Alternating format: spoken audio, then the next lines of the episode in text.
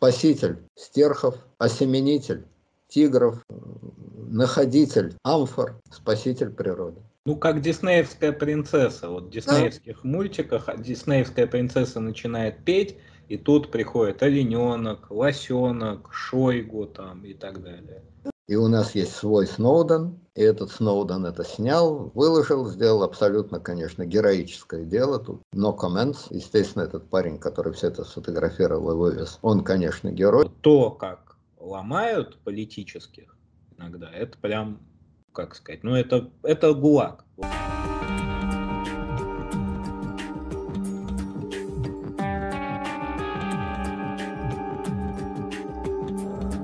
Здравствуйте, уважаемые слушатели. Это события недели. И начать я бы хотел как не с ковида, как обычно мы начинаем, а с Дмитрия Анатольевича. Вот Дмитрий Анатольевич в очередной раз отлил в граните. Есть ли, на ваш взгляд, что-то любопытное из того, что он говорит? Вот если мы абстрагируемся от э, личности Дмитрия Медведева и попробуем просто вот совершенно сухо, совершенно спокойно э, как-то тезисно подвести итоги этой статьи. В ней есть что-то ценное, интересное, полезное. Здравствуйте, Леонид Александрович. Добрый день. Мне особенно приятно говорить, отвечать на этот вопрос, поскольку я статьи не читал. Соответственно, мне особенно удобно комментировать, что он там отлил в ковиде.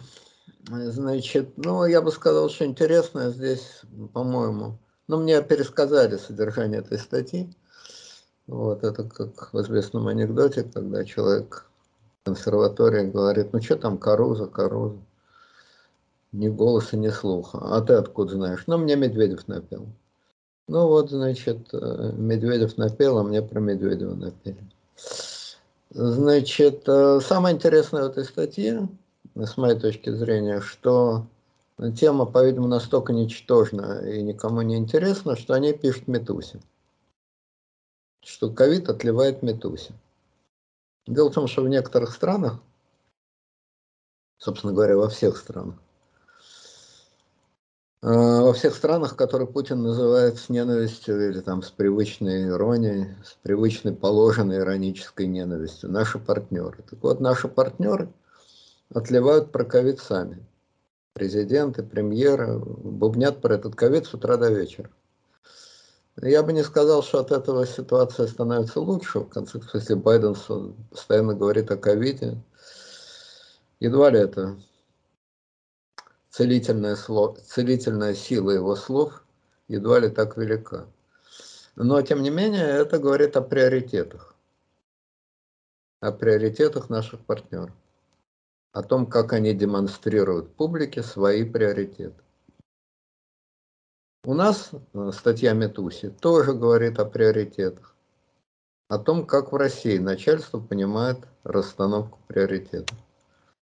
Ковид, от которого на сегодняшний день, по официальным сведениям, в России умерло где-то 240-250 тысяч человек. И, значит, э, в день э, умирает больше тысячи. Это тема Метусиного масштаба. Метусиного масштаба.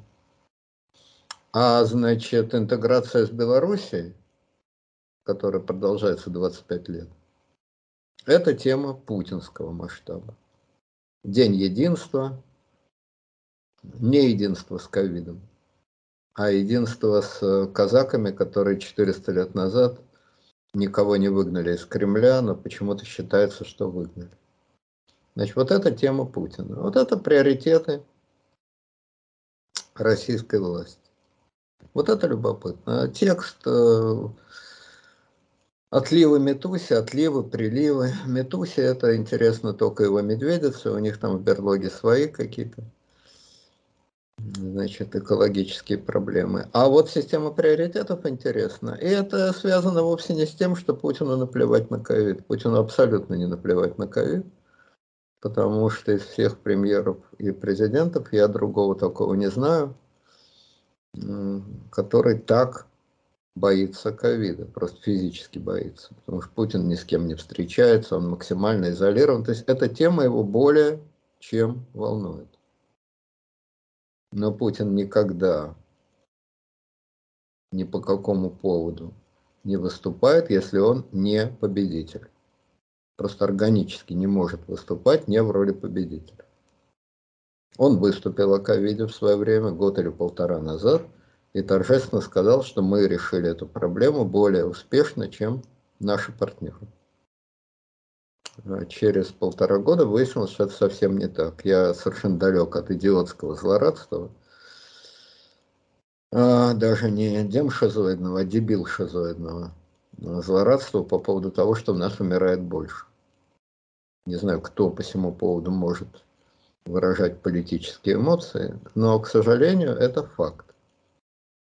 К великому огорчению это факт. По крайней мере, Россия не справилась с этой проблемой. Никто с ней по-настоящему не справился, но временные такие, значит, резкие спады есть в некоторых европейских странах, например, в Португалии, где практически это дело сейчас прекратилось, сейчас. Надолго ли, это никто не скажет. Но, тем не менее, значит, на пике на данный момент находится очень немного стран, вот Россия на пике. К сожалению, не только Россия на пике, на пике и Сингапур. Почему, к сожалению, я уже несколько раз говорил, к сожалению, потому что в Сингапуре очень высокая вакцинация. И тот факт, что Сингапур на пике, ну, не вдохновляет, не добавляет энтузиазма. Тем не менее, по факту Россия в тяжелом положении. Настолько тяжелом, что на линию огня брошена как старая гвардия, как вот Наполеон бросал в последнюю ситуацию старую гвардию, на пик огня брошен сам Метусин. Вот, собственно, все, что вы хотели знать о статье Медведева, но стеснялись спросить. А, понимаете, я ведь не зря начал с того, что можно, можно попробовать абстрагироваться от автора. Вот я цитирую, прививочный национализм Коммерческие войны уже стали причиной множества ничем не оправданных жертв. Я бы сказал золотые слова. Вот Дмитрий Анатольевич, он отлил не в граните, он отлил золотом просто на белом снегу. Понимаете, почему вот прививочный национализм совершенно адекватно? Как бы почему в Россию не э, допускают иностранные вакцины? Во всяком случае, да, конечно, может быть, спутник тоже Европу э, не закупает, но какая разница? Вам же важен не прививочный национализм, вам важно, чтобы было как можно больше вакцин, они были как можно доступнее, чтобы они были разные там, и только так можно в быстром темпе понять там эффективность, опять же, той же отечественной вакцины. То есть это золотые слова. И это очень крамольные слова, потому что как это вот у нас есть прививочный национализм, спутник первый, спутник самый лучший там и так далее. Я совершенно не готов оспаривать этот термин. Просто меня смущает то, что э, и в России имеет место быть этот самый прививочный национализм. Ну так Метося же вам написал, как совершенно справедливо сказал Путин, кто так обзывается, тот сам так называется. Конкретный пример привожу. Прививочный национализм. Вы текст статьи-то читали? Да, да, да. Ну так там же это написано, черным по белому. Кто так обзывается, тот сам так называется. Вот российское руководство без конца бубнит про прививочный национализм, пишет Метуся. А сами козлы козлами, рыло в пуху. Вот когда я был президентом, вот когда я был премьером, Ничего похожего не было. А когда маленьких метусиев обижают, загоняют их в особняки какого-то идиота Морозова, который, кстати сказать, покончил с собой в этом особняке. Вот куда меня Метусю загнали. На ковры Морозова, на каковых коврах этот придурок застрелился. Ну вот, и результат. Прививочный национализм. Уж как я с ним боролся бы, будь я президентом. Ведь так написано. Ну, понимаете, он там, конечно, не будет писать... Ну, он, он между струйками, он намекает. Между струйками, да, между струйками. Он там даже, как мне объяснили, умудрился написать, что прививки-то, вот от оспы, например. Вот метуся так метуся, дрессированный метуся-то у нас. Ну, обычный бы метусь, чё рыкнул. Прививка от оспы изобрел Дженнер. Во, Дженнер. Англичанин изобрел? Ага. Китайцы. Держи карман шире, англичанин. Изобрели это в институте Гамалея. Ну, а сначала, значит, подарили китайцам по дружбе, древним китайцам. То есть даже тот факт, что прививку от оспы изобрел Дженнер, даже этот факт наш хитрец Метуся умудрился мягкими лапками от себя отпихнуть. Нет, нет, не, не англичане, ни в коем англичане вообще ничего изобрести не могут, кроме гадости в отношении России. Тут они мастера, понимаешь. Изобрели это древние китайцы. Вот она, настоящая политкорректность. Если что изобрели, то древние китайцы. Затем приплел к этому делу Екатерину Великую, которая, по-видимому, древних китайцев получила полезные рецепты. Екатерина с древними китайцами дружба навек, а англичане пошли куда подальше. То есть, ну, тут я говорю, комментировать можно только один факт, что эта тема в российской пропаганде масштабами Туси. Путин, как всегда, не, вот механизмы работы Путина, они же простые, как правда, и срабатывают.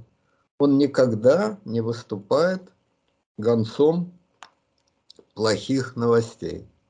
Он всегда выступает только гонцом победительных новостей.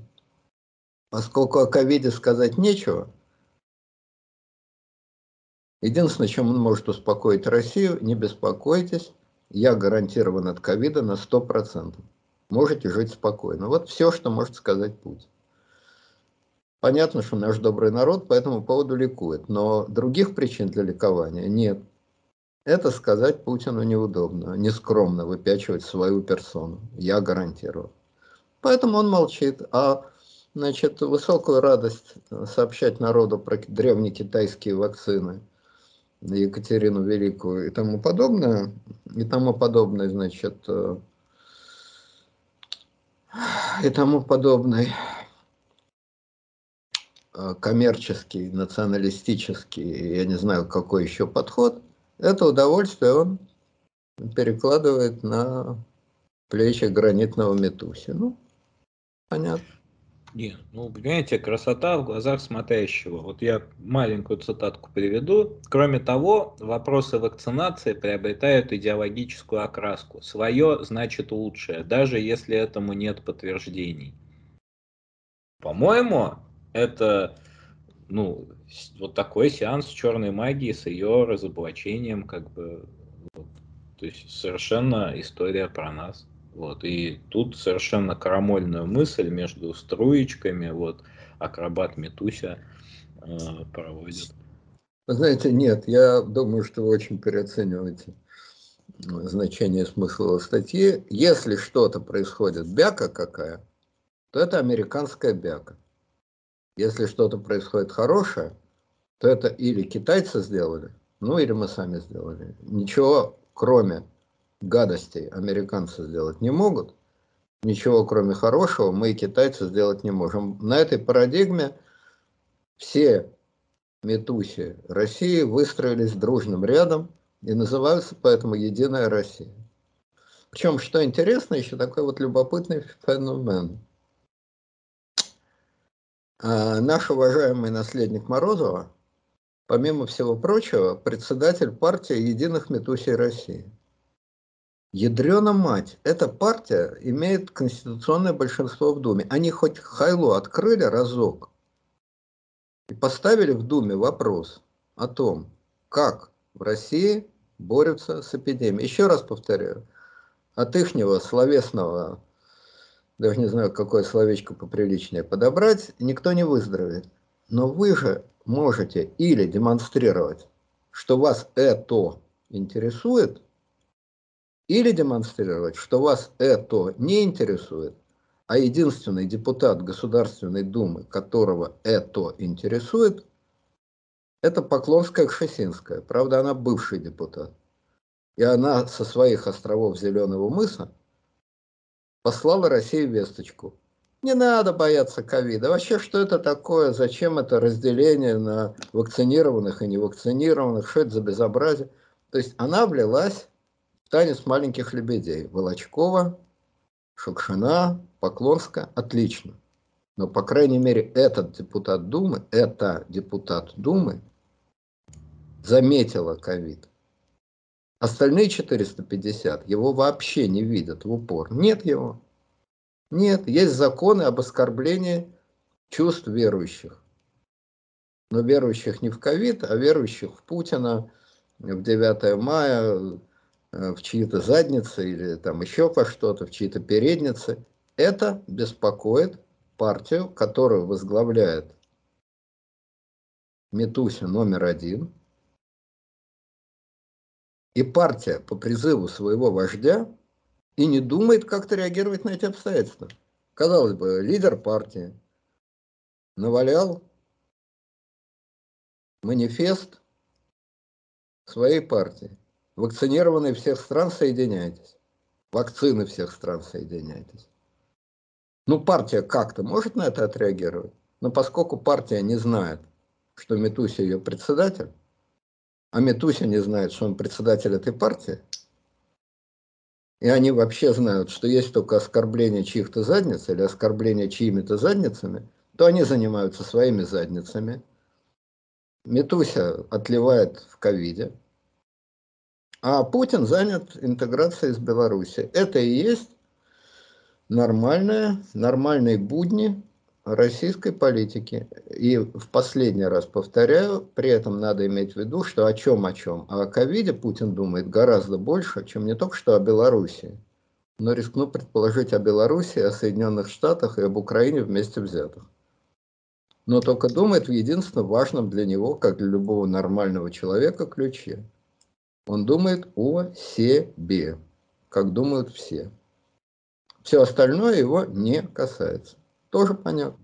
Знаете, мне, мне кажется, что э, тут вы немножко переоцениваете Владимира Владимировича в том смысле, что, скорее всего, вот это э, одиночество в бункере, э, это, наверное, для него, ну, оно первостепенно, а не защита от ковида. То есть, может быть, Владимир Владимирович просто устал от своего окружения, от большого количества людей вокруг. И тут замечательный повод, потому что все-таки, если человек как-то э, настроен контактировать, он будет соблюдать правила безопасности. Там, в конце концов, этих людей по 10 дней можно выдерживать совершенно и без всякого бункера. Ну вот хочется человеку одиночества. Вот он пошел к Ганди. Вот есть в бункере он, есть Ганди. Они беседуют. Двое в бункере, я и Ганди. Может быть. Я не знаю, какие у него там мысли, но то, что, наверное, он от людей устал. По крайней мере, от таких людей, как Лукашенко, он точно устал. Вот это не вызывает ни малейших сомнений. Вот. Может быть, но то, что эта тема его беспокоит, лично беспокоит, в этом нет ни малейших сомнений, судя по тому, что его альтер-эго Песков уже несколько раз, я не считаю, но несколько раз говорил о ковиде. Только о ковиде Путина Владимира Владимировича, а не о ковиде России, точка, Федерации, точка, государства, точка. Об этом Песков говорил мало. О личной проблеме безопасности Путина говорил много. Но это вполне логично. Есть Путин, есть Россия. Здоров Путин, здорова Россия. Болен Путин, больна Россия. Нету Путина ковида, нету ковида в России. Есть у Путина ковид, есть ковид в России. Тут, мне кажется, все вся эта кремлевская логика, она, еще раз повторяю, мне и в голову не приходит за это осуждать Владимира Владимировича. Он человек, любит плавать в бассейне, и вполне понятно, что он о себе беспокоится. А почему он о себе не беспокоится? Но если ты беспокоишься исключительно о себе, то это, естественно, делать, живя в бассейне или где-то еще, но как бы на пенсии если ты исполняешь некую должность, то Кое-кто делает вид, я совершенно не уверен, что Байден, э, Макрон и Меркель так страдают о своих народах. Наверное, нет. А может и страдают, им в душ ты не залезешь. Но они должны хотя бы изображать, имитировать некую деятельность. Некую деятельность по этому поводу, некие волнения по этому поводу. В России по этому поводу шерсть дыбком стоит одного маленького метухи кстати сказать, э, меня все, меня все покоя не дает особняк Морозова. Он действительно особняк хорош, но ничего тут не попишешь. Хорош. Владелец, да, покончил с собой при очень странных обстоятельствах. Там это было 120 лет назад, прям 110 лет назад. Вот, он, Морозов, а, значит, выстрелил, он собрал гостей и сказал, что он может выдержать любую боль. Он был человек такой физически здоровый. Э, ковидом он не заражался, ковида тогда не было, были тяжелые гриппы, но этого он не стал делать, он взял пистолет и выстрелил себе в ногу при всех. Значит, э, после чего у него начался сепсис, он врача не вызывал, и он умер.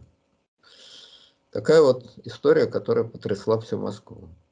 То есть в этом особняке люди от скуки отламывают такие чудеса, по сравнению с которыми творчество Метуси это, это ничто.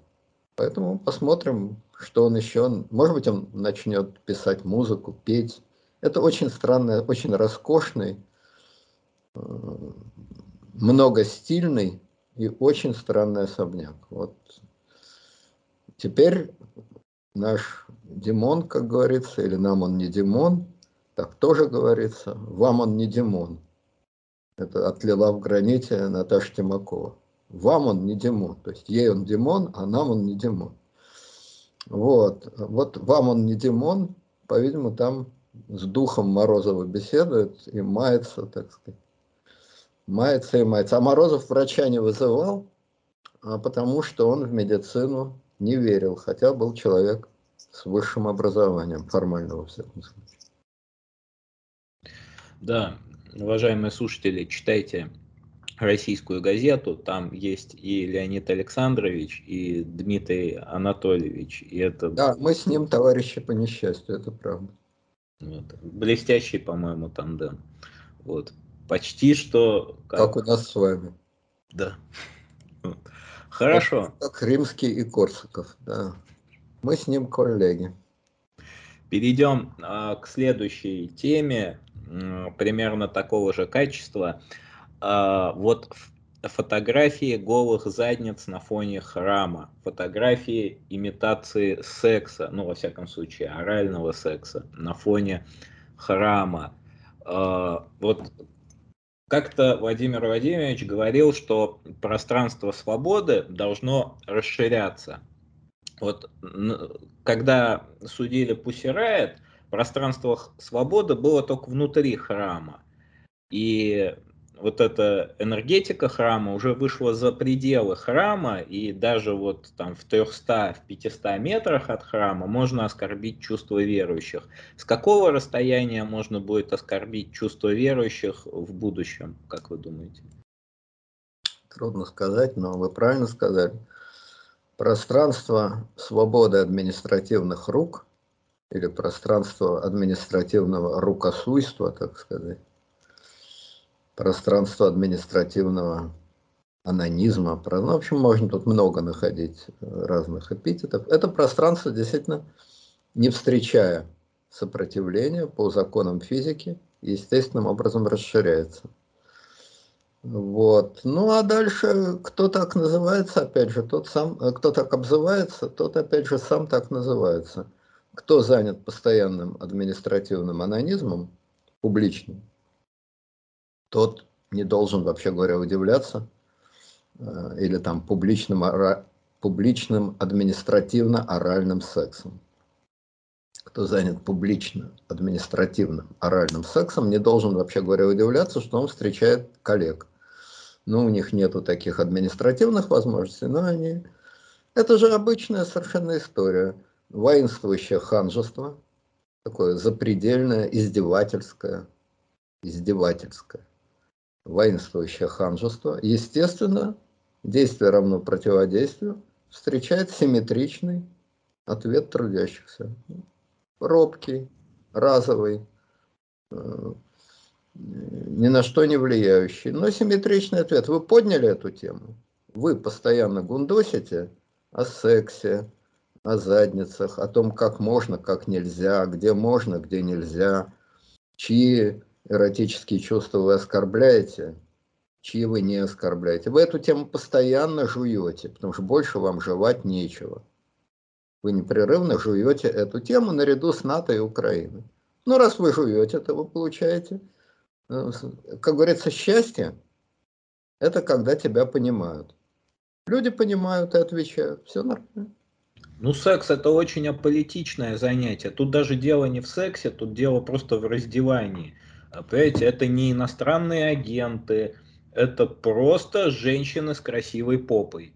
Вот что такого в этом, простите, крамольного, что как бы попа это уже какая-то политическая сфера? Ну да, если нет административная машина, огромна, чудище огромно, обло, как там, Илая, я забыл, как это написано, значит, у Радищева, да? У Радищева, по-моему, если я не ошибаюсь, у Радищева. Административная машина, она создана не для того, чтобы на ней просто кататься по улицам, а для того, чтобы перемалывать врагов. Но врагов нет. Да, машина пытается их создавать, но в сфере политики на этой чахлой поляне уже особенно ничего не создашь. Следовательно, машина должна увеличивать количество запретов, чтобы хотя бы в какой-то степени, хотя бы на одну там, на один процент, хоть как-то оправдать свое абсолютное ничего не делание, свою ненужность, свою нелепость свою анекдотичность. Чем-то надо оправдать. Они создают проблемы, чтобы потом их преодолевать. Вообще, впадение в ханжество – это, по-моему, такой типичный очень признак. Э, очень типичный признак впадающих в маразм режимов. Режим впадает в маразм, и маразм этот проявляется в ханжестве. Э, последние годы, например, поздний сталинизм это было запредельное ханжество. Вообще поздняя советская власть это было запредельное ханжество. В Советском Союзе секса нет. Если под сексом понимать любые живые движения, то с живыми движениями в публичном пространстве, в публичном пространстве было действительно напряженно. Это отнюдь не привилегия СССР. Слово ханжество, как я понимаю, ну, я не знаю этимологию слова, но образцовой страной ханжества и лицемерия являлась, естественно, викторианская Англия. Вот это эталонная образцовая страна, вот уж действительно отлила в граните. И ханжество, и лицемерие. И ответом. Но это была высшая точка европейского буржуазного ханжества и лицемерия – XIX века. И ответом на это стал психоанализ. Вот первая, так сказать, интеллектуально-сексуальная революция, это был психоанализ. Ответ на буржуазное ханжество и лицемерие конца XIX века. Интернет нам подсказывает, я не знаю, насколько это точная информация, что ну, о происхождении слова ханжество. А от турецкого хаджи или от арабского хаджи паломник. То есть ну, правильно, восточно... паломник вокруг церквей, паломник вокруг храмов. Чем меньше содержание, тем больше сакральность. Это игра с нулевой суммой. Если нечего сказать, остается молиться.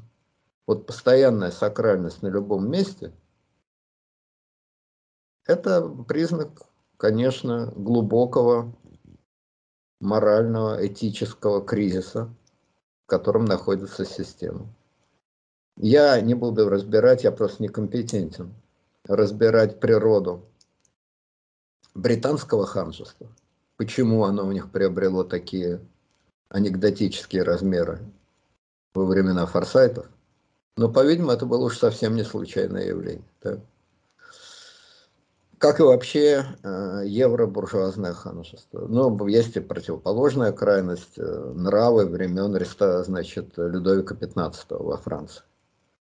Максимальная распущенность, когда демонстративная распущенность была необходимым атрибутом э, людей из общества. Не случайно тогда во Франции писал Маркиз де Сад, и более цензурная литература, допустим, Шадерло де Лакло, там «Опасные связи» и так далее. Это некая ну, противоположность. А? С, Виктори... с, Вик... с королевой Викторией это понятно, 63 года она, по-моему, правила, или 65 лет. Да, это тяжелый случай, это тяжелый случай. Но я думаю, дело не только в Виктории, и не только в ее личных э, сексуальных, психологических и прочих особенностях. Англию называли остров лицемеров. Это слова Бернарда Шоу. Тяжелый случай, но в чем там была причина, я просто, ну это надо отдельно читать, думать там и так далее. Не спец. Про совковое ханжество немножко лучше знаю. Это был признак, конечно, э, признак э, загнивающей, закрытой загнивающей системы. Закрытой загнивающей системы. Вообще, крайности, как известно, есть признак чего-то нехорошего.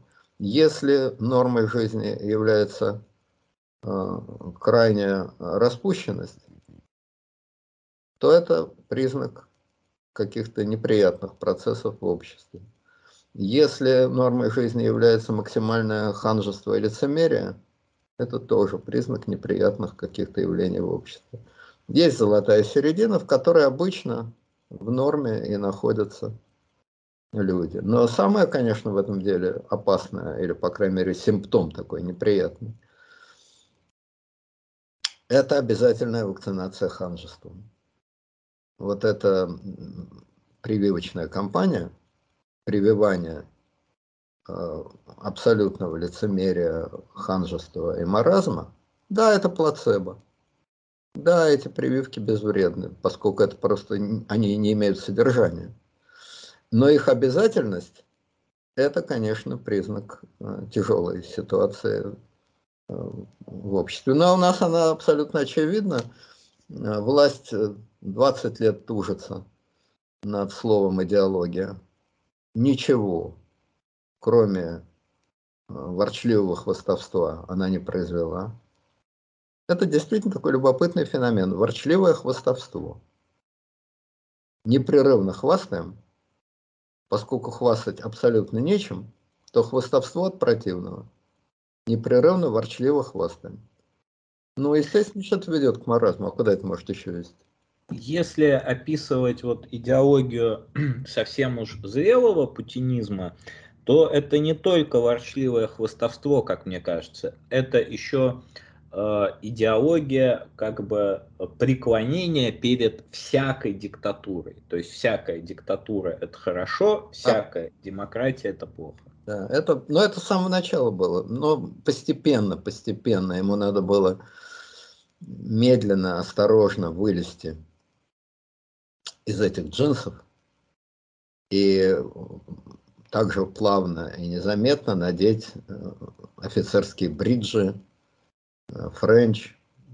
При этом э, главная характерная особенность э, зрелого путинизма или угара путинизма, сейчас мы присутствуем уже не при зрелом, а при дряхлом путинизме, это, конечно, его абсолютная гибридность, потому что ничего за этим не стоит, вообще ничего, просто ноль, пшик.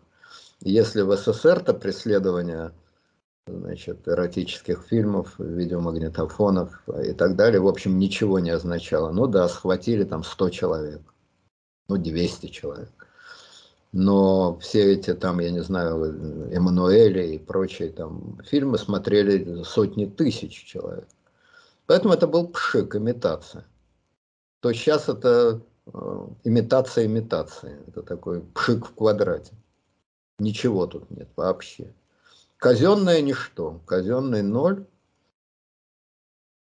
казенный ноль, а преклонение перед диктатурой, да, и это тоже характерно.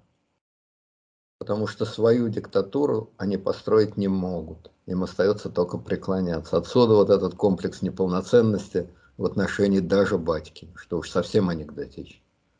Вы его кормите, вы его поете, вы его содержите, и вы перед ним ощущаете комплекс неполноценности. Это надо уметь. Талант.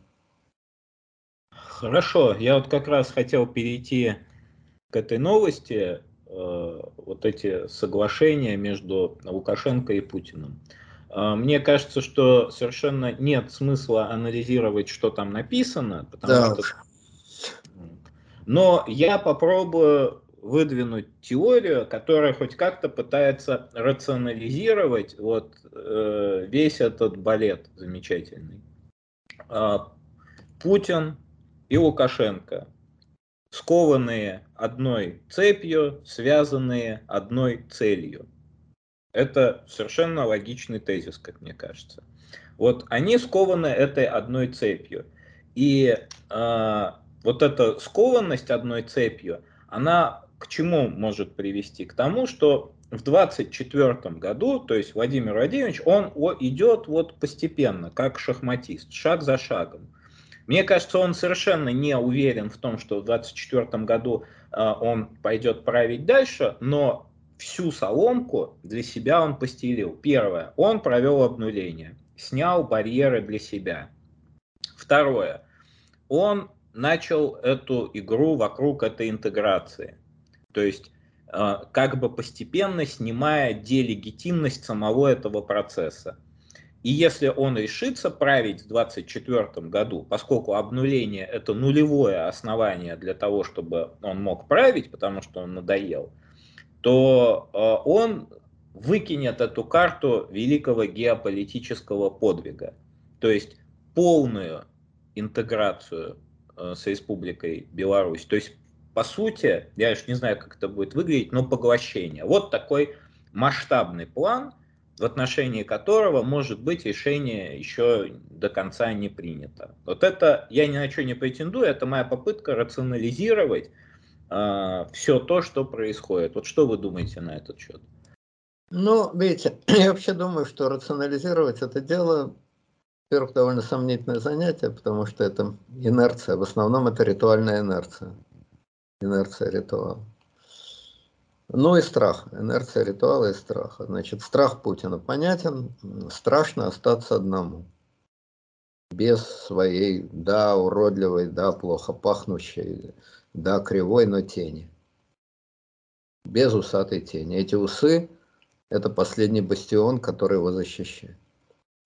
Вот, значит, морально, естественно, защищает. Не от дивизии НАТО, дает ему, значит, э, фон на котором он смотрится, а все-таки лучше. Э, более старый диктатор и так далее, и так далее. Ну и главное, что, он, что нет прецедента, что диктатор уходит, самый близкий, самый неотделимый диктатор уходит под давлением улицы. Вот этот прецедент создавать нельзя. Э, кстати, очень странная история в самой Беларуси. Кто бы объяснил, я ее совершенно не понимаю, но скажу просто. Значит, значит, этот самый э, Лукашенко, его называют Алкашенко, но я думаю, это неправда, по-моему, не такой уж алкоголик, но пьет, наверное. Но неважно. Короче говоря, Лукашенко объявил, как известно, что в феврале у них будет референдум. До этого он много раз э, тряс усами, что после референдума о Конституции, после изменения Конституции, о референдуме он вроде не говорил, но после изменения Конституции он уйдет. Ну, понятно, что эти слова ничего не означают, но тем не менее. Не совсем. Вот на какой-то своей большой-большой пресс-конференции он говорил, что надо вводить в руководство молодых. Вот что mm-hmm. он сказал, что мы с вами старые. Он полчаса об этом разглагольствовал, о том, что вот мы уже старые, мы уже надоели, там, в общем, СМЭ темник как бы э, оппозиции Республики Беларусь. И это, кстати, тоже укладывается в мою теорию рационализаторства, поскольку он этим торгует перед Владимиром Владимировичем. Что он говорит, что я рубану по цепи, и останешься ты один. Да, значит, молодых. Ну да, Коля, Коля. Молодым везде у нас дорога. А он этого Колю на саммиты возит. Ну, не знаю. Мне кажется, что э, в положении э, Луки любые перемены смерти подобны. Не буди лихо, пока спит тихо. Заморозил ты страну? Заморозил. Зафиксировал? Зафиксировал. Не трогай. Тронешь, полетит. Не провоцируй проблемы на пустом месте. Не устраивай референдумы, не устраивай голосование. Да, у него, по-видимому, проблема, потому что через несколько лет, когда дойдет срок до нового избрания, как тогда будут голосовать? Но это еще когда будет. А опережать это дело, ну, не знаю. В общем, в то, что он реально куда-то уйдет, я не верю. Вот если во вариант ухода Путина верю, по крайней мере, вполне его допускаю, то в вариант ухода Луки не верю. Но зачем эти, значит, я уже в каком-то выступлении приводил эту нехитрую аналогию, у тебя на голове стоит стакан, налитый до краю. Зачем трясти башкой? Непонятно. Ну, может быть, действительно есть, во-первых, надо что-то делать, во-вторых, есть такой идиотский план, боднуть, так сказать, воздух головой, стакан полетел, а ты его поймал, удержал и не расплескал, то есть без метафор как президента тебя должны переизбирать, что неприятно. А если ты всю власть передашь в Госсовет, то тебя уже никто никогда избирать не будет, потому что Госсовет никто не избирает. И все неприятности по избранию ты доверяешь э, ЗИЦ-президенту э, Фунту какому-то, а этот ЗИЦ-президент будет тебя назначать или как-то там председателем Госсовета, и вся власть будет у тебя. Ну, может быть, какие-то вот такие э, цирковые комбинации. Но эти комбинации в раздраженном обществе, по-моему, это абсурд какой-то. Но это а, Лукашенко виднее. Так вот, а что касается Путина. Э, наверное, он про 24 год э, любые варианты рассматривает. От честного ухода до прямого честного сохранения на посту президента и какие-то значит, может быть, промежуточные варианты, хотя все промежуточные дороги он себе сам обнулил. Ведь э, в изменении Конституции, которое он протащил год назад, нет ничего о промежуточном варианте. Власть не передается в Госсовет. Председатель Госсовета не отделен от президента. То есть все функции президента остались неизменными. Соответственно, вариант немножко уйти не работает, нельзя немножко уйти. Ну, допустим, он хочет остаться президентом. Ясно, что если ты хочешь остаться, то под это дело надо что-то выкинуть, кроме Терешковой. Одним телом Терешковой тут не отделаешься. Надо еще что-то. Вариантов, соответственно, два. Вариант первый, вот какая-то геополитическая авантюра, другой, собственно говоря, нет. Воевать ты ни с кем не можешь, воевать ты ни с кем не будешь, и война тебя приведет только к полному краху. Отнюдь не военному, а к полному политическому и моральному краху. Даже если ты объявишь войну, там, я не знаю кому, ну, Грузии, которую можно захватить за один день. Что ты потом будешь делать? Поэтому воевать он не может ни с кем из геополитических авантюр, а война, какого рода авантюры могут быть? Любимый 19 век и предыдущий 19 веков. Захват территорий. По-прежнему мы живем в мире захватов территорий. Мы живем в территориальном мире, где самое главное это сколько землиц. Вот э, Молотов в своих, значит, есть такая книжка «Беседы с Молотовым». Вот он там рассказывал Сколько нам цари навоевали земли-то. Молотов подводил к карте своих каких-то значит, знакомых, э, водил лапкой по границе Советского Союза и говорил, а хорошо, сколько нам цари земли навоевали. Вот он жил в 19 веке, ну в 20 в первой половине 20 века. Земля, земля, земля. Земля в иллюминаторе, земля в иллюминаторе. Ну вот. Значит, что-то присоединить. Ну, что он может присоединить, кроме Беларуси? Ну, не Абхазию. Не ДНР же, в конце концов. Значит, Беларусь. Но это глупейшая из всех глупостей, которые он может учудить.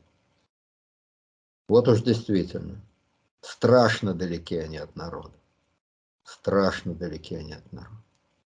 Если Крым был воспринят народом восторженно, то присоединение Беларуси, да еще явно с целью оставить Путина, было бы воспринято с мрачной, с мрачным равнодушием. Почему? Потому что Крым-то сам по себе, да, он для многих более важен, чем Белоруссия, туда ездили часто отдыхать, но главное вовсе не это. Главное, Крым у нас украли, наше, у нас отняли. И мы восстанавливаем справедливость, закрываем гештальт, складываем пазл. Это понятное психологическое чувство. Кстати, по-человечески, психологически стопроцентно справедливое. Крым уж если с кем-то исторически связан, то естественно с Россией. Ну там Турция, греки, хазары, мазары, это ради бога. Но за последние там 200 лет, если с кем Крым связан, то с Россией. И, конечно, если кого-то волнует проблема территории, то уход Крыма это было обидно, Зин.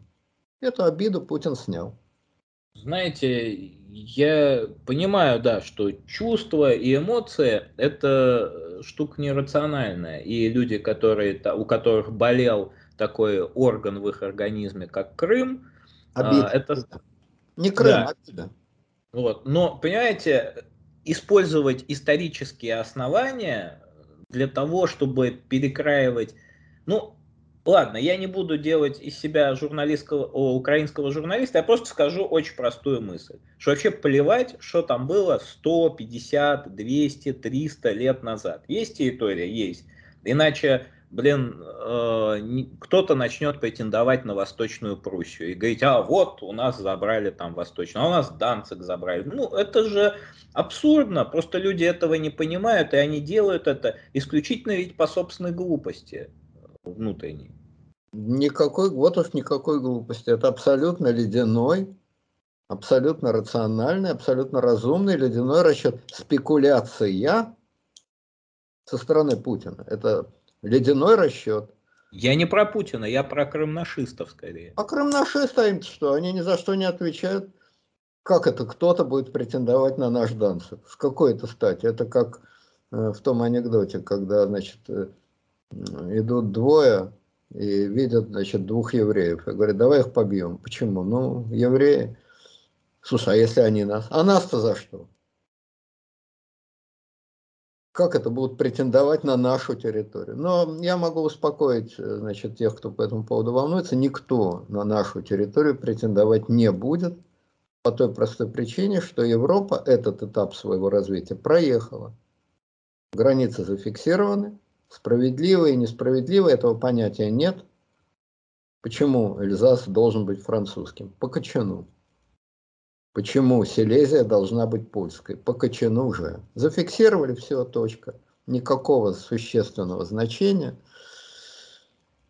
это не имеет в Евросоюзе. И никто ни на чей метр чужой территории претендовать не будет. Как, скажем, Венгрия не претендует на кусок на венгерский кусок Украины. Она может требовать, чтобы там вводили венгерский язык, чтобы там то, чтобы там все, это ради бога, чтобы давали какие-то права венгерскому меньшинству, это пожалуйста. Ну, скорее, наверное, Австрия, потому что все-таки это же ведь западная Украина, она по большей части была австрийской. Там, Нет, ну там вроде какие-то венгры живут, я так понимаю, я не особо в теме, но вроде там какие-то венгерские меньшинства, ну, неважно. Короче говоря, никто ни на какую территорию не претендует по той же причине, по которой никто не разъезжает в каретах, не носят жабо там. Э, ну, вот, трудно себе представить, значит, э, э, что принц Чарльз выходит в жабо и протягивает Джонсону руку для поцелуя. Ну, это было бы странно. Ну, вот так же странно претендовать там на Кале, например, который вообще английский город, ну и так далее, и так далее. Короче говоря, Путин абсолютно с ледяным, но абсолютно точным расчетом спекульнул на эмоциях э, российского населения. Восстановил справедливость, закрыл гештальт. Но с Беларусью ничего подобного нет. Никто не считает, что Беларусь у нас украли. Никто, ни один человек. Не Но... украли, а другое чувство, понимаете? Вот, э, может быть, вы немножко подзабыли вот это настроение 2014 года настроение, ну я имею в виду 2014 года, естественно, что при настроении 2014 года... Как бы, земли славян, славянофилы. Да, и в принципе эти настроения, они могут иметь продолжение, и даже, я скажу вам более, можно опереться абсолютно на тех же людей, потому что все эти Гиркины и прочие, и прочие маргиналы исходят исключительно из того, что вот из Солженицынской вот этой идеи, как бы, три славянские реки должны слиться в Славянское море. Да. Но э, эти вирусы ослабели просто за 10 э, лет, от 24 год. За 10 лет э, вирусы ослабели. И вторая волна не получится. Она будет искусственной и вымученной. Для этого надо, чтобы... Да, кроме того, важнейшее условие для товарищей Гиркиных. Россия никогда никого силой не подавляла. Как? Вы же стреляли, убивали. Так во врагов же. Во врагов же, которые наших притесняют и утесняют. Мы спасители, воин-освободитель. Трептов парк. Девочка на руках. Мы спасаем немецких девочек. Так что ли? Ну, не знаю, чьих там девочек спасают. Ну, в сорок пятом году реально спасали девочек, правда, отнюдь не немецких. Вот. Немецких девочек скорее приголубливали, но тоже, как говорится, имели право. Вот, но не важно, важно другое, что надо кого-то спасать от псов рыцарей, от НАТО, от литовцев, от русофобов, от фашистов. Значит, надо, чтобы в Беларуси были эти самые фашисты, псы-рыцари, враги, русофобы. Надо, чтобы эти русофобы, фашисты, псы-рыцари нападали на несчастный, измученный, невинный белорусский народ. Надо, чтобы белорусский народ кричал «Воин Красной Армии, спаси!».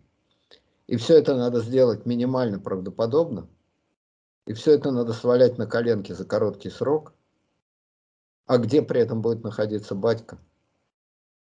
Ну, послушайте, если мы, мы, Россия, Скрипаля рвануть не можем. Скрипаля рвануть не можем. То как мы такую комбинацию разыграем? А как же разыграли в Украине? Так в Украине-то украинские националисты реально помогали. Они же действительно из кожи вон лезли. Так и не трудно было. А где вы в Беларуси этих националистов найдете? А вы экстраполируете напрямую, как бы, но прямых аналогий не бывает. О. А в, в чем, а да, в чем может Э, проходить, вот как это может готовиться? Это может готовиться действительно без драйва, совершенно спокойно. Вот в конце просто вываливается большое количество вот этих бумажек об интеграции на стол. Говорится о том, что союзное государство де-факто, точнее де юра существует давным-давно. Давайте просто юридическую реальность превратим в фактическую реальность. И все. И мы не штыком создаем империю, не железом и кровью, а любовью. Вот наступила наконец-то любовь. А внутри страны это вообще можно продать как угодно, как бы, потому что язык-то он без костей. Да, но любовь к бумажкам, любовь к бумажкам, это, простите, эмоции не вызывает. Бюрократическая процедура никого не волнует. Вы скажете, ну и черт с ней, что не волнует. За то, за то что? За то, что избираться Путин может без всяких бумажек. Ему юридическая отмазка для этого не нужна. Моральная легитимация нужна, но это не даст тебе никакой моральной легитимации. Скучнейшая, глупейшая бюрократическая процедура, которая нагромоздит пирамиду стульев. Я уже об этом тоже много раз говорил. Что вы будете делать с этой Беларуси? Как вы ее воткнете? Куда вы денете? Вот тут вы действительно породите белорусских националистов, которых отродясь не было. Вы их породите. Что вы с ними делать будете? Как вы это соотнесете с Татарстанами, Башкортостанами? Вы же еще нагромоздили с Татарстаном какие-то глупости с президентами. А тут во главе Беларуси будет кто? Президент, король-регент, э, великий князь, белорусский батька. Что вообще вы будете делать? Кроме того, батька совершенно не собирается, абсолютно не склонен быть подчиненным у кого бы то ни было, но не входит в это его творческий план. Поэтому вариант геополитических авантюр, как моральной легитимации, мне кажется тухлым. Другое дело, что совсем не тухло и что вызовет, несомненно вызовет огромные эмоции у народа, это какая-то гигантская, фантастическая по размеру социальная подачка которая неизбежна, если ты идешь в президент. Какого рода подачка? Понятия не имею. Писали вот о возможном обнулении значит, кредитов по ипотеке. Вариант. Или какие-то безумные выплаты населению. Или там удестерение пенсии. Или отмена пенсионного возраста. Не знаю что. Какая-то гигантская или не одна комбинация, целая серия гигантских социальных подачек. И вот это, да, это вызовет эмоции. Самые настоящие, самые натуральные, самые горячие, без вопросов. Беда ли в том, что этот даровой сыр точно в мышеловке. На горячих эмоциях тебя внесут в Кремль. Но когда все это вызовет естественным образом огромную инфляцию, огромные дырки в бюджете, когда за это удовольствие придется все равно платить, все равно платить. Тем самым людям, которые так ликовали. А времени на это у тебя будет много. Тебя избирают до смерти. До конца. И как ты будешь оплачивать эти социальные подачки в течение последующих лет? Вот это вопрос. За Крым ты заплатил неразрешимыми проблемами. Ладно, черт с ней с Украиной, теперь она вечный Враг навсегда, да подавись она, пропадя на пропаду. Санкции с Западом. Испорченные отношения с Европой. Вечная, вечная кость, которая вечно торчать будет в горле. До тех пор, пока существует государство, эта кость будет торчать. Но можно рассчитывать, что с годами она ослабнет, смягчится, растворится, что ты эту кость перемелешь, ладно, черт с ней. Но тут-то, если ты сделаешь, а ты не можешь ее не сделать, какую-то гигантскую социальную подачку, геополитические авантюры хороши одним, они бесплатные. Ну, то есть они платные, я говорю, с Крымом пришлось заплатить, но это копеечная, в общем, цена. А выкинуть несколько триллионов рублей, нарисовать второй бюджет, и что дальше?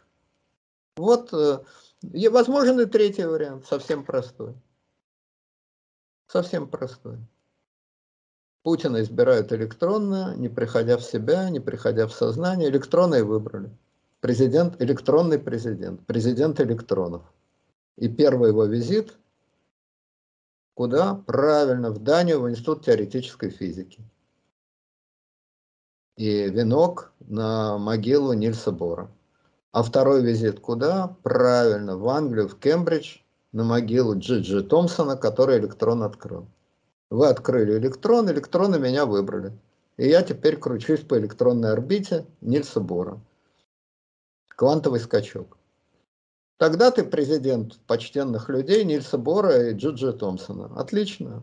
Прекрасный вариант. И никаких подачек, и никакой геополитики, и вообще ничего.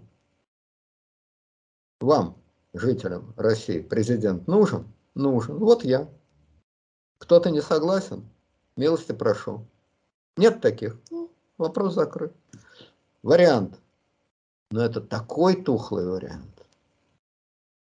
Это такая смертная, невыносимая тоска. Просто невыносимая. Никем невыносимая тоска. Бюрократический президент, лишенный малейших первичных, вторичных, третичных половых признаков. Просто вообще никто. Абсолютный бумажный из папье-маше, значит, никто звать никак, пришел ниоткуда, сидит до конца. Можно, можно, можно. Но тяжело. Чужого. Знаете, самый главный фактор, наверное, 2024 года – это социально-экономическое состояние. Конечно. Вот. И если это вот как игра с нулевой суммой, чем хуже социально-экономическое состояние, тем больше надо сделать это все из-под выверта, чтобы это хоть как-то смогло сработать. Но с другой стороны, если представить, не знаю, правда, откуда, но экономика, наука еще более темная, чем медицина, представить неожиданный экономический подъем, то и тут все не слава богу. Потому что народ-то борзеет. Когда ему выдали сахар и мыло, он стал добиваться веревок с крупой. Типичная пошлость царила в его голове небольшой. Стихотворение Олейникова. Люди борзеют. Вот они наелись, напились, и им тут же подавай, понимаешь, и то, и все, и пятое, и десятое. Тут все, вообще, ну это нормально, это абсолютно нормально. Политика, как и жизнь, она всегда на тончайшей грани балансирует. Вчера было рано, завтра будет поздно. Это нормальное состояние. Поэтому угадать оптимальное соотношение трудно. Действительно трудно. Но то, что избрание президентом Промокашкиным или президентом Электрошкиным, это все-таки, ну уж совсем тошняк, это факт. Геополитические авантюры, ну, возможно, но восторга не вызовут. Единственное, что может вызвать восторг, это действительно осчастливил. Осчастливил. Как вот э, в этом самом в жестоком романсе. Помните, там Михалков приехал, к нам приехал барин, барин дорогой, там как это значит, хор наш поет, припев любимый, что-то там, э, к нам приехал наш такой-то, Владимир Владимирович дорогой. Но для этого ж надо хору отслюнить, отмаксать. Хору надо много отмаксать. Потому что просто так хор петь не будет. Вот Михалков там при этом еще отплясывает, значит, в белых штанах и с тросткой лихо отплясывает что Путин в 72 года будет так лихо отплясывать. Ну, допустим, тростка у него есть. Зюганов, вторая тростка Жирик, и он с этими двумя тростками может там, или шарики, значит, жонглировать этими шариками и с тросткой отплясывать. Это он все может. Но белые штаны, ох, как бы не свалились во время отплясывания. Выпьем за Сережу, за Сережу дорогого. Свет еще не создал красивого такого. Красивого такого, да. А действительно, там Сережа, конечно, на высоте. Пожалуй, там Михалков красивее, чем где-либо до и после. Хорошо. Перейдем к следующей новости. Вот этот самый экологический саммит, конференция ООН по изменению климата, а, также известная как COP-26, 26-я конференция Организации Объединенных Наций по изменению климата. Вот э, Владимир Путин участвовал удаленно, так же как и э, товарищ Си Цзиньпин. И в частности там мистер Байден уколол и того, и другого э, формулировкой, вы знаете, его тундра горит, в буквальном смысле тундра горит. У него серьезные-серьезные климатические проблемы и он молчит о готовности сделать что-нибудь. Вот насколько вам кажется экологическая повестка э, актуальна э, в Европе? Вообще вот экология это такая довольно-таки сложная тема, но она постепенно начинает конвертироваться в такую политическую повестку. И вот Владимир Владимирович Путин, он, его экология, я так понимаю, совсем не интересует, ему просто интересно побеседовать как бы с уважаемыми господами. Так это можно понимать? Ну, экология, во-первых, не сейчас конвертируется, это же старая тема, это партия зеленых, они существуют уже там по 50 лет. Я бы сказал, что вот экология – это то, что осталось от территориальных проблем. Вот традиционно территориальные проблемы были военно-территориальными проблемами. А значит, последние там 50, может 60 лет территориальные проблемы стали экологически территориальными проблемами. В Европе никто не собирается переделывать границы ни на один миллиметр. Да и в Америке то же самое. Вот. А вот экологические проблемы, связанные с территориями, да, вот это действительно абсолютно серьезно. И более того, это все нарастает и нарастает. Это идет в одном пакете, значит, со всей прочей э, политкорректной религией. Я, есть, конечно, там научное обоснование и так далее, но, в общем, это некая религия. Религия, которую можно, наверное, обозначить, если одной фразой, защита слабых. Будь то те, кого принято считать слабыми. Значит, жители третьего мира слабые, геи слабые, э, дети слабые, э, больные ковидом слабые, животные слабые, растения слабые. А кто сильный? -то? А сильные это вот э, традиционные значит, господа в пробковых шлемах, которые должны делать все для защиты слабых. В этом их единственная функция. Это такая, как я понимаю, короткая формула политкорректной религии. Иногда это защита такого сорта, что некоторым слабым от нее тошно становится. Ну, допустим, если речь идет о детях, о там, возможности ювенальной юстиции. Когда вот у ребенка синяк, то его родители, у него, моего могут отнять у родителей, например, и отправить там куда-то, или там вопросы о смене пола и так далее. То есть это религия. Это религия, которая, как каждая религия, одно лечит, другое калечит и так далее. Но это западная религия. Противопоставить ей нечего.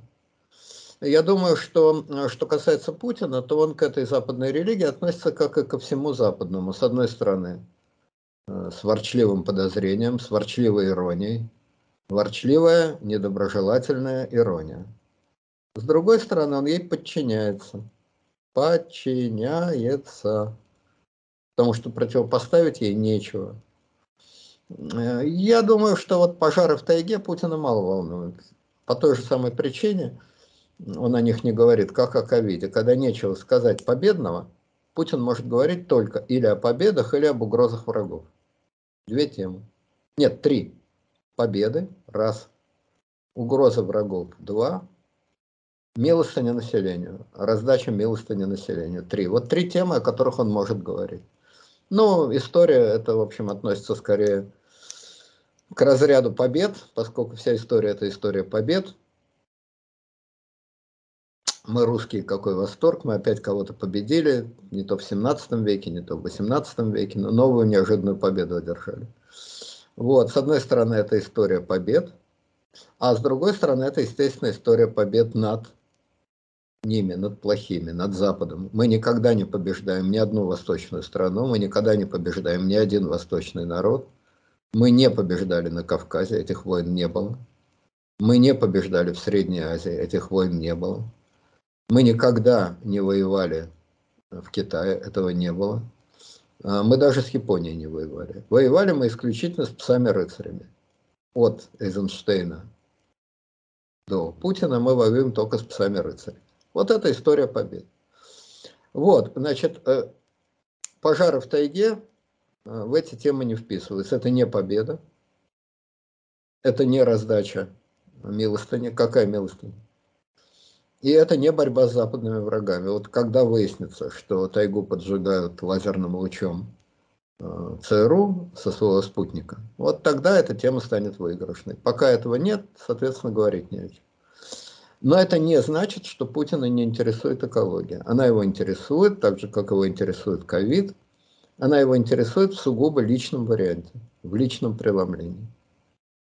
Посмотрите на путинские экологические путешествия с Шойгу тоже не просто так время проводит. Ему Шойгу очень сильно нужен. Он в Москве на него не насмотрелся. Это экологические путешествия. Как Путин с Шойгу дефилируют по тайге. Они умудряются это сделать, как бесплотные духи. Ни одной травинки не помяли, ни одного деревца не срубили. О том, чтобы птаху какую ухватить и вырвать у нее перышко из хвоста, вообще говорить не приходится. Спаситель стерхов, осеменитель тигров, находитель амфор. Это тоже относится к экологии. Улучшаю экологию моря. Амфоры достаю. Путин – мирное экологическое божество. Страшен врагам, спаситель природы. Ну, как диснеевская принцесса. Вот в диснеевских да. мультиках диснеевская принцесса начинает петь, и тут приходит олененок, лосенок, шойгу там и так далее. Да. Прибегает золото. Вам плохо, Владимир Владимирович? Мне хорошо. Мне очень хорошо. Мне так хорошо, как мне не было со времен тренировок дзюдо 1965 году. Пой со мной. Пой. Путин – эколог, практик. Сакральный, я бы сказал так, Путин – сакральный эколог, практик. Сакральные экологические практики. Юнат. Юнат, да, совершенно верно. Владимир и его команда. Вот, значит, э, только они помогают не старушек через улицу перевести, а лосенка со сломанной ножкой, котенка с подбитым глазком, стерхов, запутавшихся в воздушных потоках, грибочки, которые произрастают э, не на той полянке, травинки, которые помяли злые люди. Вот перед этим американцы тут проходили. Рашкин. Во! Точно. Вот она, звериная сущность коммуниста. Звериная сущность коммуниста. Браконьера в путинских лесах. Как вы помните, Деточкин не вор, он бандит. Он покусился на самое святое, что у нас есть, на Конституцию. И Рашкин не коммунист, а бандит. Он на лося покусился. Это вот звериные мясоеды, охотники. Первобытный неандерталец. Неандерталец, марксист-неандерталец. А с другой стороны, человек 21 века, настоящий эколог, спаситель природы. Поэтому э, проблема экологии очень интересует Путина, но так же, как проблемы ковида. Лично мой экологический нимб – моя экологическая ниша. У Путина своя личная экологическая ниша. К России большого отношения не имеет. Россия с ее пожарами и свалками отдельно, моя экологическая ниша отдельно. Кстати, опять будем справедливы, между прочим, чтобы опять не быть тупым злопыхателем в стиле, значит, демшизы.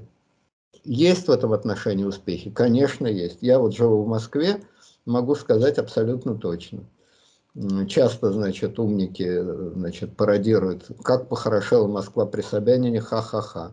Москва не похорошела в архитектурном отношении, она стала хуже. Но с точки зрения воздуха, это просто другой город. Реально другой город. Я прекрасно помню подоконник. Вот откроешь окно, и через там неделю он черный.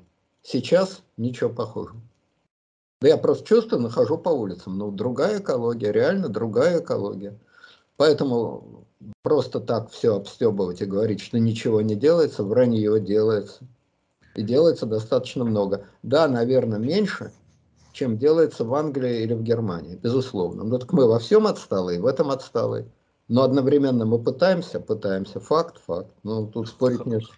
Хорошо вам в Москве, может и нам в России станет когда-нибудь. Постепенно, да, потихонечку развивается, потихонечку. Конечно, в Завидово лучше, чем э, на улице Усиевича, безусловно. Или где он там время проводит, на Красной Поляне. Там, конечно, лучше. Но я думаю, что даже в Сочи экология стала несколько лучше. То есть усилия в этом отношении прилагаются. Прилагаются. И, кстати, то, что он своего бывшего, ближайшего, а потом никакого Иванова кинул на экологию, тоже интересно. Многие считали, что это все, там, безнадега и так Да, наверное, это политическая месть, это то, это все. Но я знаю от людей, которые лично знают этого Иванова, Сергея Борисовича, что отставка отставкой, обида обидой, но он реально повернут на экологии. Вот этот Иванов реально на ней повернут и реально, так сказать, по этому поводу о нем не слышно, не видно, его как бы нет, но эта тема его действительно интересует. Вот. Кстати, с Рашкиным я прочел замечательное заявление Володина, из которого следует, что дело Рашкина, что этот лось ему сильно поперек горла встанет. А, что, значит, Володина спросили, будет ли снят с Рашкина депутатский иммунитет. На что Володин ответил, если прокуратура обратится, то мы сразу рассмотрим этот вопрос. Слово «сразу» говорит обо всем. Сразу обо всем. Ну, насчет э, экологического состояния Рашкина, я тоже так думаю, что ну, как-то у него немножко будет все не очень хорошо, к сожалению. Но насчет экологии тут ситуация двоякая. На самом деле, я же говорю, хорошо вам в Москве, может и нам когда-нибудь в России станет хорошо. А экология, да, может быть, действительно в крупных городах, там в столицах, с экологией все более-менее хорошо. Нет, просто стараются, что-то делают, я так скажу. Да, но есть как минимум несколько проблем. Вообще для России экологическая повестка, она вот как как вот экономическое отставание компенсируется нефтью, также экологическая повестка в России компенсируется просто ее обширностью. Но есть проблемы, которые немножко так апокалиптично выглядят. Первое – это мусор, с ним серьезные проблемы, и мусорные протесты были, и все такое. То есть с мусором очень серьезная проблема. И эта мусорная реформа – это прям одна сплошная катастрофа. То есть вот просто полигон, допустим, который вот находится неподалеку вот от города, где я живу, он уже, в принципе, выше любой хрущевки. То есть, ну, по степени трамбования мусора. Второй момент. Это действительно лесные пожары. Это просто огромные гектары тайги просто горят. Просто горят, и ничего с этим сделать нельзя, потому что технологическое отставание, а, оно дает о себе знать. Это серьезная проблема. И третья проблема – это износ э, вот этих остатков советской промышленности. То есть по итогу это тоже технологическое отставание. Комбинат «Маяк», рутеневые дожди, ГОК, который дымит в целом городе. Вот есть маленький город в одном замечательном регионе, в котором я имею честь жить. Вот там, в принципе, оттуда из этого города, когда вот дымил горно-обогатительный, точнее, карьер в горно-обогатительном комбинате, оттуда детей увозили, потому что, ну, это почти смерть. То есть это невозможно жить в целом городе. Поэтому э, в России, в принципе, ползущая, медленная экологическая катастрофа, которая э, из Москвы, может быть, не видна, потому что Москва это не Россия от слова совсем. Но в регионах, даже в, из крупных городов, а такие города, как Норильск, это город экологическая катастрофа. Челябинск это в меньшей степени, но это один из самых грязных городов мира. Магнитогорск и так далее. То есть в России все плохо с экологией. Вот без э, мантр эхо Москвы есть города, где экология, она уже мешает просто физиологическим жизненным процессам людей. Ну, из Москвы не видать мне из Москвы должно быть видно э, президенту, который президент не Москвы, не мэр Москвы, а президент этой страны. Ну и у вас есть Капотня, вот завод химический. Ну там вроде что-то улучшилось, насколько я понимаю. А, значит, э, из Москвы не видать мне. Должно быть видно президента страны. Но ему не, не то, что не видно, ему не интересно. Он экологический турист экологически витринный турист. Так же, как он экологически витринный военный, и он и Шойгу. Вот Шойгу – это генерал от парадов, который выезжает на белом Мерседесе из Спасских ворот и крестится. Вот в этом его разница э, между ним и Суворовым, Жуковым и так далее. Так? Он генерал от парадов. Путин – эколог от туризма это все то же самое. Двойная, удвоенная виртуальная реальность, бессмысленное хвостовство, понты и абсолютная безответственность, которая маскируется чем? Правильно. Тем, что отвечать просто не перед кем. Нельзя отвечать, когда нет ответчика. Нельзя быть ответчиком, когда нет истцов. За отсутствием истцов Судебный процесс не состоялся. Это парадный, туристический, витринный эколог. Но при этом вполне искренне, потому что его действительно интересует, чтобы был чистый воздух, зеленая трава. Он хочет гулять по чистому воздуху, по зеленой траве и плавать в бассейне с идеальной, значит, морская у него там вода, или проточная, или еще какая. Вот он этого всего... Дистиллированная. Дистиллированная. Он плавает в бассейне из слез Рашкина. Вот в этом бассейне он, значит, легко плывет. Ну вот такой у нас не президент, а такой у нас особый путь. Истца нет и ответчика нет. Опять же, объективности ради, надо сказать, что совершенно не факт, что эти истцы есть где-либо, потому что нам все время говорят, видите, а вот на Западе народ требует, и правительство подлаживается. Чего на Западе требует народ?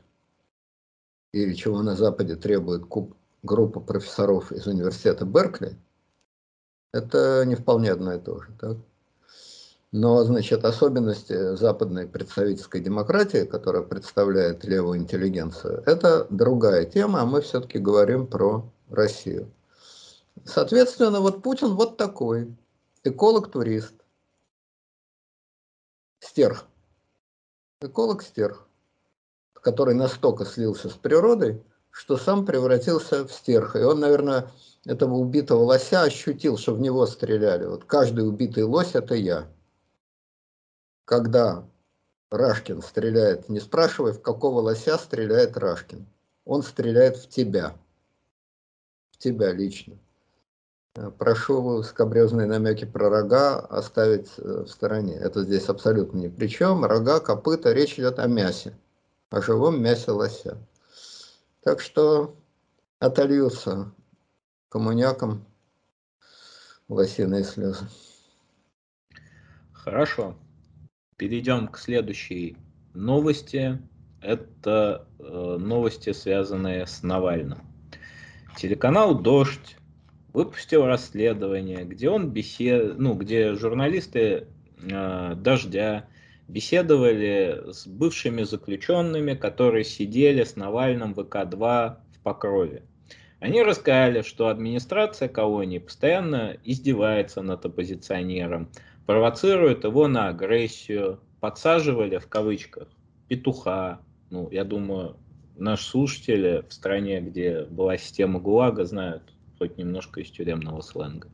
Показывали заключенным фильм о якобы нетрадиционной ориентации Навального и так далее.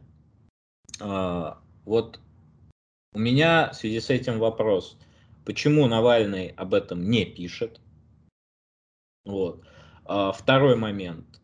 А, зачем это делать? Потому что Навальный, он враг, но он не петух в кавычках, вот даже в, представь, в понятийном аппарате э, его оппонентов, то есть Владимира Владимировича. То есть зачем использовать, если это правда, такие подлые методы для того, чтобы сводить счеты с политическими врагами? Да, если это правда, я с вами согласен. Есть аргумент, который вызывает сомнения во всей этой истории. Это то, что об этом ни Гугу не сказал Навальный. И есть аргумент, который подтверждает эту историю. Это то, что не выступил ФСИН с гневным опровержением. Насколько я понимаю, не выступил. Не выступил, и никакая Скобеева э, не заорала, что это отвратительная ложь.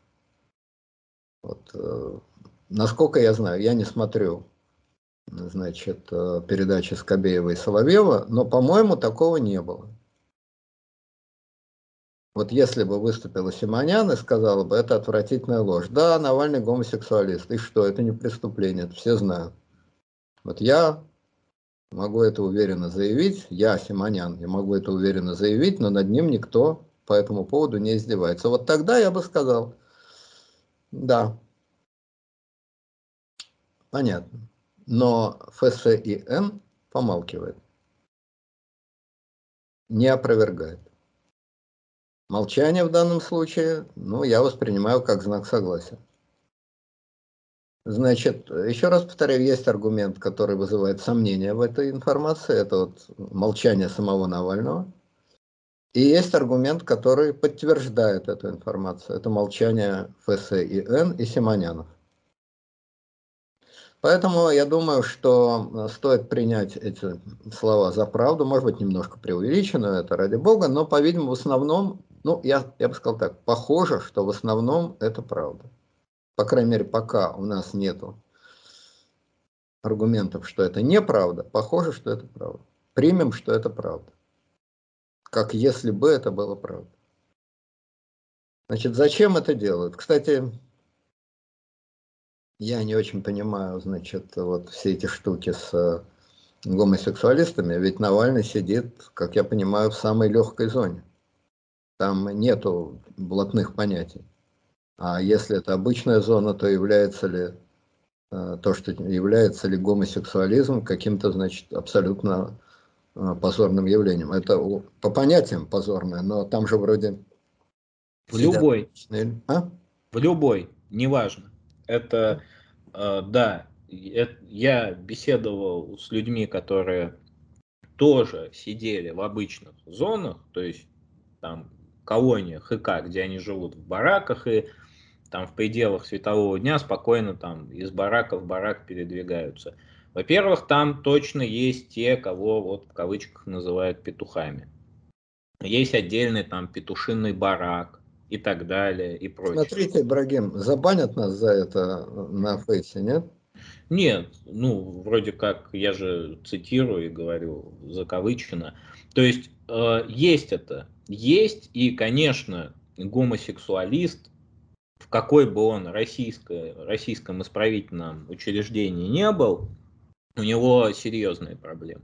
Ну, может быть, может быть. Во всяком случае, ясно, я бы сказал так, не вдаваясь в очаровательные детали, э, ясно, что его, если верить этой информации, а я склонен ей верить, еще раз говорю, потому что ее не опровергают, значит, э, ясно, что над ним издеваются. И мне кажется, в этом нет ничего странного. Это, по-моему, полностью укладывается в рисунок роли.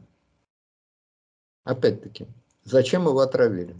Миллионный раз повторяю те же мантры. Его хотели ликвидировать? Нет. Если бы была поставлена задача ликвидировать, то его бы ликвидировали, без всяких отравлений, без всех этих глупостей. И без всякого участия ФСБ, между прочим известно, как действует ФСБ и компания, когда кого-то надо ликвидировать. Они сами ничего не делают, они выходят на соответствующих людей, делают через пятые руки заказ, этот заказ выполняют. Все.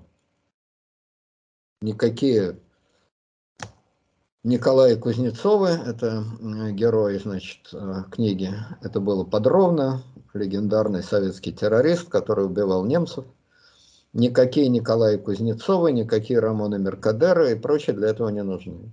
Этот заказ делают э, киллерам, профессиональным бандитам, они это делают. Все. Доказать потом их связь с ФСБ абсолютно невозможно. На худой конец у нас есть одна маленькая, но гордая республика, где есть много метких Вильгельмов Терри. Раз и готово. Значит, этого не хотели. Зачем бы его травили? Чего вы хотели? поиздеваться. Умрет, умрет, выживет, выживет. Какая его планета? Поиздеваться. Ну и тут они издеваются. Ведь опять же, если бы была цель Навального уничтожить, то понятно, что в колонии его уничтожить ничего не стоит. Вот уж что действительно ничего не стоит, с этим, я надеюсь, никто спорить не будет. Это точно. В особенности сейчас ковид. Ну, заболел человек ковидом и умер. Ну что, какие проблемы? Ну вот заболел. Во всем мире что ковид есть? Есть. В тюрьмах есть? Есть. Живут скучно. Вакцинировали неудачно. После вакцин люди тоже болеют. В чем тут техническая сложность? В чем техническая сложность заразить человека ковидом? Подсадить к нему не э, некоего фантастического чехоточного, как я читал, какой-то якобы чехот, а самого, что ни на есть, натурального, тяжело больного э, человека. Это что, трудно найти такого? Все. Они это делают? Нет, они этого не делают. А дальше лечить по протоколу. И вылечат по протоколу, как положено. Они этого не делают. Значит, цели уничтожить человека нет. Я думаю, что даже нет цели морально уничтожить. Потому что такими методами вы его можете морально опустить, в кавычках, в глазах пацанов, в глазах тех, кто живет по понятиям, но в глазах широкой публики вы ничего не добьетесь. Цель поиздеваться. Чья цель? Лично Путина, лично Золотова. Начальников ФСИН я не знаю. Это гадать бесполезно.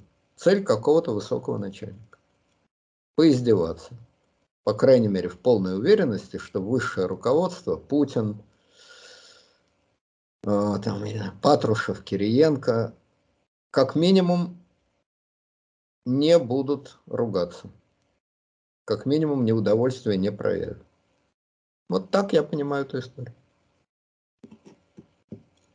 Хорошо. Я надеюсь, что с Алексеем Анатольевичем все будет хорошо. Вот. А, сил ему и стойкости, потому что все-таки он человек, который точно сидит не по делу, можно относиться к нему как угодно, но в данном случае лично у меня он вызывает безусловное сочувствие, и в этой конкретной ситуации а, он, конечно, прав на 100%, а те, кто его держит, не правы на 100%. Это безусловно, но я больше скажу, даже если бы он сидел по делу, ну украл, ну то, ну все, этого нет, конечно, но даже если бы это было. Это что, причина вот так издеваться над человеком? В конце концов, серийные маньяки, которые сидят в этом белом лебеде, над ними не издеваются. Да, они живут в страшных условиях, но так заслужили, ребят. Вы так долго этого хотели, вы это получили. Они живут в нечеловеческих условиях, и, как правило, там не заживаются. Но чтобы над ними издевались, извините, они живут по своему распорядку, как действительно, ну вот как опасные вирусы, так, в особом, значит, в особой барокамере, в особом автоклаве. Ну так, во-первых, это серийные маньяки, а во-вторых, э, над ними, еще раз повторяю, не издеваются. А если вы возьмете обычных зэков, в том числе политических, насколько я знаю, такого не делают, вот сидит Улюкаев, вот сидит Белых. Белых, значит, давал интервью. Ну, в общем, конечно, это тюрьма, и российская тюрьма, это вам не Дания. Но, тем не менее, Белых рассказывал, что он там, значит, библиотекарь, он там то, он там все, он там занимается значит, физическими упражнениями, армрестлингом и так далее. Улюкаев вроде тоже библиотекарь. То есть нельзя сказать, что у нас ГУЛАГ. По-разному бывает. Вот есть такой Сергей Евгеньевич Мохнаткин, с которым совсем немножко я вел переписку. А, вот именно по фейсу его знаю, он ныне покойный. Вот он тоже политический он политический еще времен там 11-12 года.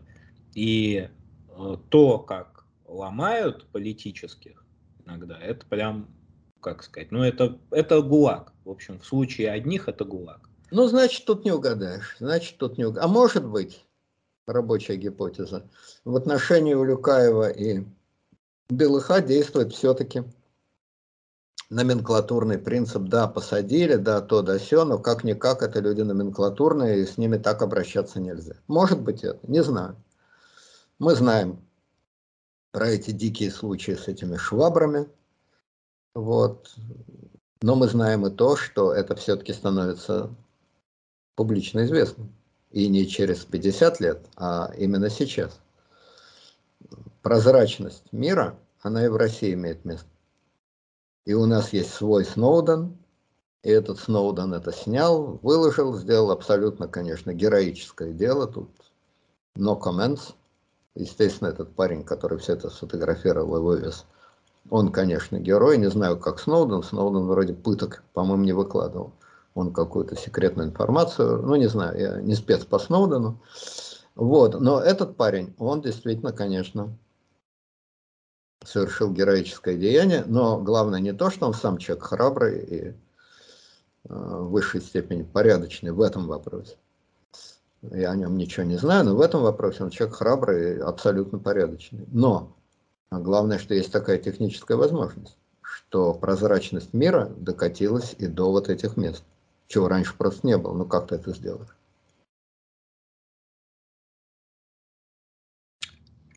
Я очень надеюсь, что все-таки, вот, понимаете, Путин, не Путин, вся эта большая политика, а, она на самом деле а, меркнет абсолютно вот на фоне таких совершенно простых, возмутительных и ужасных вещей, как пытки. И что мы все-таки рано или поздно начнем жить государстве, в котором нету пыток, нет унижений в тюрьмах. Вот. Остается на это только надеяться. И эта новая прозрачность, новая транспарентность очень сильно этому помогает. И поскольку логично, что эта новая прозрачность будет расширяться, в конце-то концов мы будем жить в том обществе, где пыток нет. Потому что пытки в 2021 году, ну, это так же нелепо, как и вся геополитика. Просто геополитика, она далеко, а пытки, они иногда бывают очень близко. Но есть ли такие государства, вот в чем вопрос. То есть я думаю, что если речь идет о малых европейских государствах, опять же, всех этих Даниях, Финляндиях и прочих Люксембургах, то это да. А вот если речь идет о Соединенных Штатах, и не знаю, как Франция, как Англия, да, это исключение, но они есть. Я сужу очень просто, я в американских тюрьмах не сидел, но я сужу по американским фильмам последних лет. Ну и Абу Грейб была тюрьма. Ну, Абу Грейб там все-таки сидела специфическая публика, это все-таки террористы. Ну, не знаю, ладно, бог с ним, с этим Абу Грейб, но просто обычные американские тюрьмы. Вот я видел несколько фильмов. Ну, понятно, что в кино гипертрофируют, что им надо остренького, там, солененького, такого сякого. Но я не верю, что это выдумано. Это может быть окарикатурено, преувеличено, сгущено, это пожалуйста. Но что это просто придумано, я в это не верю. В этих фильмах мы видим все эти прелести, все. И пресс-хаты, милости прошу, и опускания, будьте любезны, и сексуальные домогательства со стороны тюремщиков, само собой разумеется, и избиения, пытки, которыми сами заключенные друг друга с большим удовольствием подвергают. Все по полной программе. Я не знаю, насколько это распространено в американских тюрьмах или в европейских тюрьмах, но я не знаю и насколько это распространено в российских тюрьмах. Отдельные случаи мы знаем, как часто это бывает, мы не знаем. Поэтому я боюсь, что это есть более или менее везде. Я уж не говорю, конечно, про тюрьмы третьего мира, Индия, Китай там и так далее. Разница, пожалуй, в том, что на Западе эти истории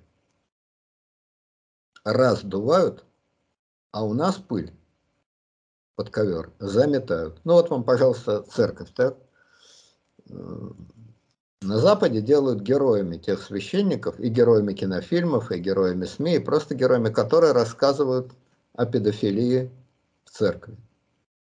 В России, если какой-нибудь поп об этом заикнется, его просто разорвут можно не сомневаться, что педофилии и тому подобного там не больше и не меньше, чем в любой западной стране.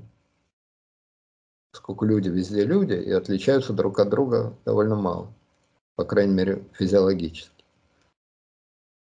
А если это дело скрывают, если это, значит, заметают, то это питательная среда. Так вот, на Западе, когда это разоблачают, то есть, ну, что разоблачают, вытаскивают на свет Божий и говорят, вот священник, да не священник, а епископ. Ну, не папа римский, но епископ. Вот он такими делами занимается. Опять же, видел американские фильмы на эту тему. Этих людей, которые это разоблачают, их сама церковь вынуждена, отнюдь нет хорошей жизни, вынуждена, преодолевая собственное сопротивление, объявлять героями, а уж общество тем более. У нас это полностью скрыто на 100%. И никто слова об этом сказать не смеет, кроме Невзорова, который говорит вообще. И не тычет пальцем в конкретных. Тычет. Тычет. тычет. Ну, тем более, честь ему и хвала. Коли тычет, то честь ему и хвала. Вот в чем разница. Не в том, что нету преступлений. Как э, Глеб Жеглов говорил. Значит, э, дело не в том, что есть преступления, а дело в том, разоблачают их, ловят их или нет. Вот ну, Жеглов объяснял, что сталинское НКВД разоблачает и ловит, а на Западе не разоблачают и не ловят. А сейчас все ровно наоборот. Хорошо. А, на такой, пожалуй, грустной ноте мы сегодня закончим, но мне кажется, что это а, очень важно. Уважаемые слушатели, подписывайтесь на канал, а, если вам нравится, отписывайтесь, если вам не нравится, мы исповедуем принцип «насильно мил не будешь». Э, слушайте подкасты. Большое спасибо тем, кто распространяет видео, делает репост. Большое спасибо тем, кто поддерживает канал материально. Это все очень важно. А мы живем в эпоху вот этой новой прозрачности, и мне кажется, что самым лучшим будет использовать ее преимущества и преодолевать ее недостатки. Спасибо вам большое, Леонид Александрович. Спасибо большое нашим слушателям. Всего доброго. До свидания.